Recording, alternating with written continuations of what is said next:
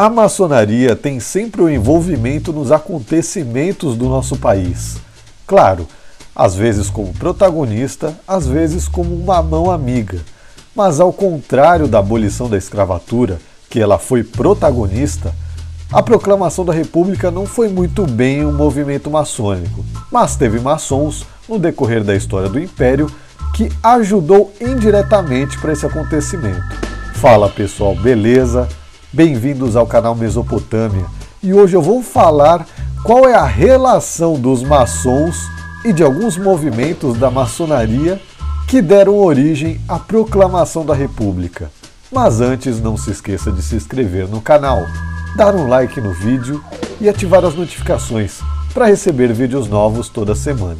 Assim como na independência do país, da onde se deu a origem do Império do Brasil, a proclamação da República sempre é dita que teve acontecimentos por causa de reuniões maçônicas. Na verdade, não foi muito bem assim. Para falar a verdade mesmo, não foi nada a ver com isso. Mas alguns maçons tiveram grande importância para o acontecimento da República. A evolução das coisas como estavam acontecendo deu início a um enfraquecimento do próprio imperador, até a hora que um novo Estado precisava ser decretado. Há três grandes questões que envolvem tanto maçons quanto coisas relacionadas fora da maçonaria para o enfraquecimento do império. Primeiro, a briga eterna da Igreja Católica com a maçonaria brasileira, os movimentos de abolição dos escravizados aqui no Brasil e a revolta de alguns militares contra o próprio imperador e o governo que regia o país naquela época. Os movimentos abolicionistas e a briga com a Igreja Católica têm mais relações do que com os outros movimentos para esse enfraquecimento, com uma ponte ligando com a maçonaria.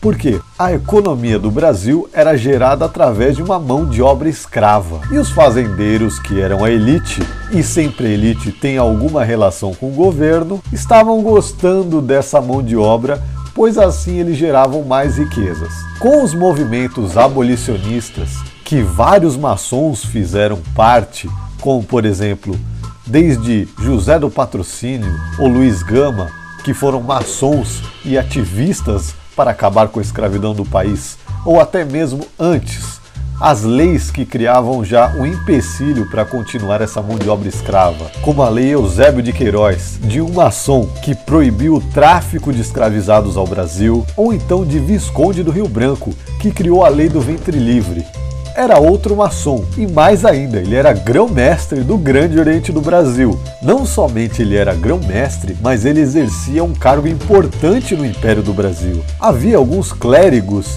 que se posicionavam a favor dessas leis. E lembrando, lá no comecinho do século XVIII, havia uma bula papal que proibia os maçons de se tornarem católicos, ou então dos católicos entrarem para a maçonaria. Isso começou a incomodar os bispos e deu um burburinho na administração da Igreja Católica aqui no Brasil. Então, a partir daí, começa uma tensão entre a maçonaria e a Igreja Católica que se estendeu por vários e vários anos. Os fazendeiros, não querendo perder essa mão de obra escrava, se juntavam a esses clérigos para tentar apoiar o governo de impedir que os escravos fossem libertos. Isso começou a dar alguma falta de estabilidade para o império, já que as leis eram aprovadas e a força dessas revoltas estavam aumentando cada vez mais. E lembre-se, os autores dessas leis eram maçons, não somente maçons, alguns, como o Visconde do Rio Branco, foi grão-mestre do Grande Oriente do Brasil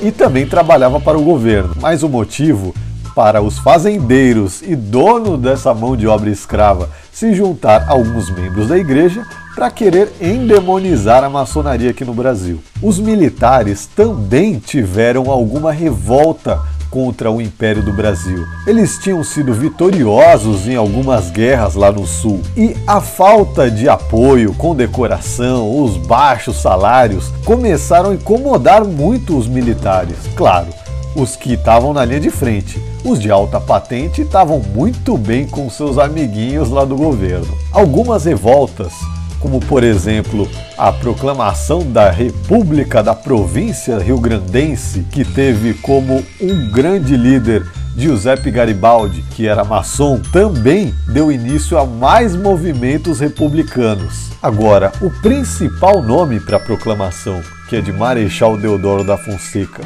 aonde ele entra nessa história? Todos sabem que ele também foi maçom, mas ele era um monarquista, ele era amigo do imperador Dom Pedro II. Claro que naquela época já Dom Pedro já estava com uma saúde debilitada, não ligava tanto para as questões internas do Brasil, e isso também acabou deixando o país mais largado e as pessoas se revoltaram mais com isso também. Sua filha era casada com o Conde Do, que ele vinha de uma geração de pessoas importante, tanto lá na França, no governo, quanto na maçonaria, já que o bisavô dele tinha sido o primeiro grão-mestre do Grande Oriente da França.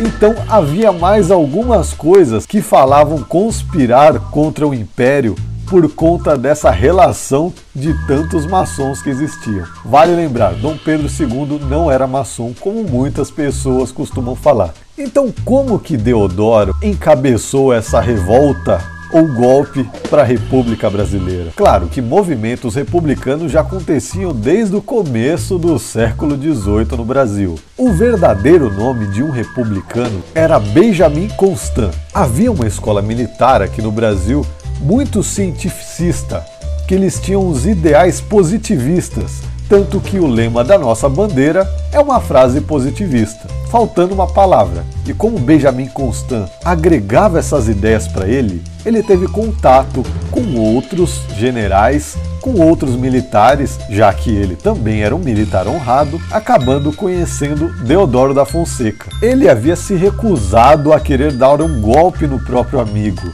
mas com algumas conversas, Constant falou para ele que o imperador colocou um presidente do Conselho de Ministros que era uma pessoa que Deodoro odiava. A partir daí, ele realmente falou: então avise que a República está decretada. Voltando um pouco sobre a história com a briga com a Igreja Católica. A igreja estava enfraquecida porque, no momento dessa declaração, o Estado também declarou que era laico, então foi separado tanto a religião com o governo. Para piorar a situação, Deodoro, que era um maçom, foi eleito o novo grão-mestre do Grande Oriente do Brasil. A primeira administração da presidência do Brasil era composta somente de maçons. Isso também ajudou a dar uma cara nova para dizer que a maçonaria havia feito um papel importante aqui no Brasil. Apesar da maçonaria não ter feito sessões ou reuniões os maçons, com seus ideais, tanto da abolição da escravatura quanto da liberdade de pensamento,